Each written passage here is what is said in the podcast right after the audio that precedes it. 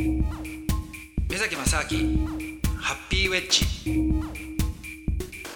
目崎正明です。アシスタントドキドキキャンプ佐藤光晴です。この番組は国際文化アナリスト目崎正明さんといろんなことについておしゃべりしていく番組です、えー、今回はトイレについてのお話をしております。目崎正明ハッピーウェッジ。いろいろ、まあ、最新型のトイレとか目崎さん興味あったりしますか？いや何ですか？今技術がどんどん進んでるんですけど、はいはい、あの一番最新型でいうと、まあ、スマホと連動してるトイレっていうのが23年前に出たんですよ。あそうなんですか、はい、何を連動するんですか？そのいわゆるお尻洗うボタンとか流すボタンみたいのを、はい。はい、このアプリでできるとかあと曲が流せるとか。それ Bluetooth とかであそうですね。ではい。あで自分のを登録しとくと例えばお父さんと子供で、うん、お尻の洗浄の、えっと、勢いとか、はい、位置を自分で登録しとくんですであ、はい、カスタマイズしておけるみたいなのとかがもう2年ぐらい前にスマホがバーって普及した時に別にそれスマホである必要あるんですか？普通にリモコンでもできるんですよ。だけどスマホ持っとくと一応そのアプリをオンにしていくとスマホ持って入った瞬間に勝手にそう切り替わるっていうのがあえー、リクシルのマイサティスっていうのを出したりとかあすごいです、ね、あと最近はこの、あのー、水を電気分解して、あのー、除菌能力のある水に変えて、うん、全部用を流し終わった後にシャーって撒いて、うん、その便器自体を除菌する。でその水が下水に流れる時はまた普通の水に戻ってるっていう。あすごいですね。すごいんですよ。薬剤使わずに除菌するっていう。えどうやって除菌するんですか？水が一回電気分解するとジアンエソ酸っていう、はい、あのものに変わるんですって。で、えー、それで便器自体をパーッとこうミスト状のもので除菌して、うん、でそれがまたすぐ水に戻るんですよだからすごく健康に悪いとかはなくて、うん、で薬剤の強いその成分とかも入ってないから、うん、で除菌ができるっていう仕組みらしいんですけど。すごいですね最近はもうどんどん進化していって。で最近は水崎さんって立っておしっこされますか？お家とか。あそうですね。立って、はい。はい、立って今まあその立ってするとなんかこう飛び散るみたいなこと言われて。あそうなんですよ。怒られたりしませんか、ね、そうなんですよ。これねヨーロッパのね僕の友達の家行った時に、はい、お前トイレ座ってやれとか言われてふざけんなっつって 何言ってんだっつったら、はい、お前飛び散るからとかっつってそれでその後不思議になってね他のその友達に現地の友達にいろいろ聞いてみたんですよ。スイスだったんですけども、で男性が56人いたんで、あのトイレ何？あの座ってやるの立ってやるのどっち？って言ったら半分のやつが座ってやるって言ってました年齢も、えー、っと本当に30前後ぐらいで、はいはい、だからあ結構ない座ってやるんだみたいな。だけどねやっぱ抵抗ありますよね。やっぱりもう立って、いや立ってっていうかいやそうでだし、はい、いや朝とかどうすんだみたいな話になって。時間もね 長かったりする時に。朝朝起きてお前どうどうすればいいんだどう的を絞るんだみたいな。ね。言ったらそしたら「いやそれは時間を待てばいい」とか待てない時どうすんだみたいなねちょっといまだにその辺の解決わかんないですね。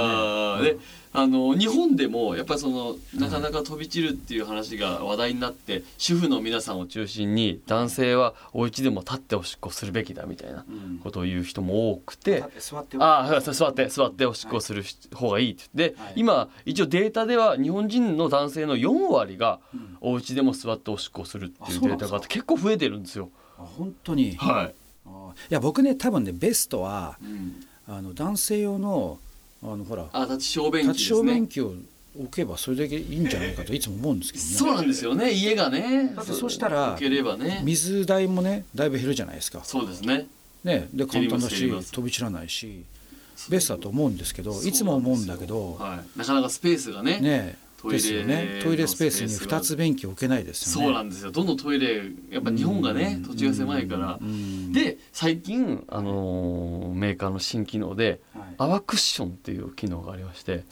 要はその水の表面に泡を張るんですよ。それ飛び散らないと。はい、クッションになっておしっこしても飛び散らないっていうのが今新しいので。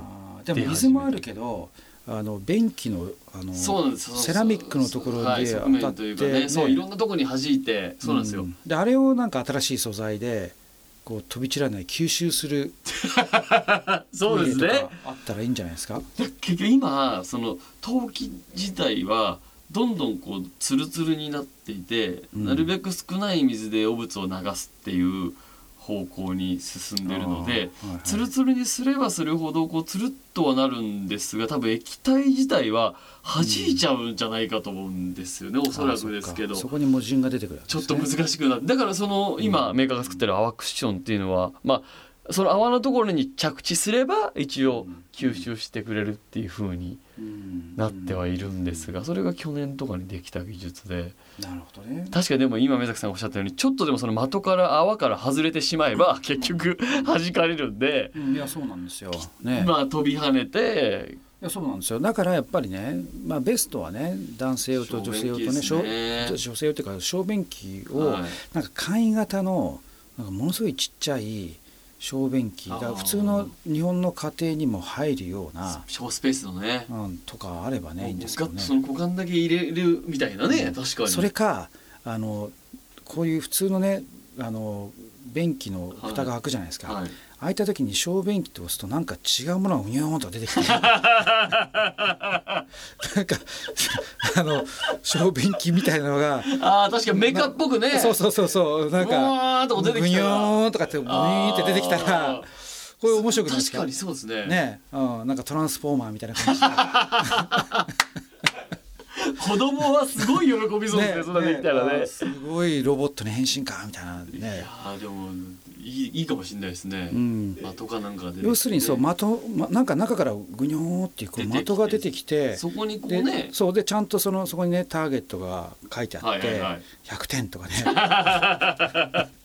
あとみんな頑張ってやりますよね。そうですね。本当にあのいわゆるこれ色が変わるターゲットシールっていうものがすごく売れ大大ヒットしたんですけどやっぱりこう男性はこのああいうものが貼ってあって例えばハエのシールとかあーそうですみんな狙いますよね。はい、で、うんそれをちょうどいいところにやるとこう小便器とかでも跳ねにくい角度があってそこに貼ることですごい掃除が楽になったっていう話がうんあってやっぱ男性はどうしてもあの色が変わったりハエがいたりすると狙う習性が そうですよね。狙っちゃいますよね。あれね。無意識にあるらしいですね。あれ不思議ですよねど。うなんでしょうねあれも不思議なもんでうんなんかあるとまあでもそれはほらあの特に男性ははい。昔本当ね十何年前からずっとその狩猟してきたわけじゃないですか。はいはい。だからやっぱ動くものに対してその空間上で動くものに対してはすごいそれをね見てしまうとか。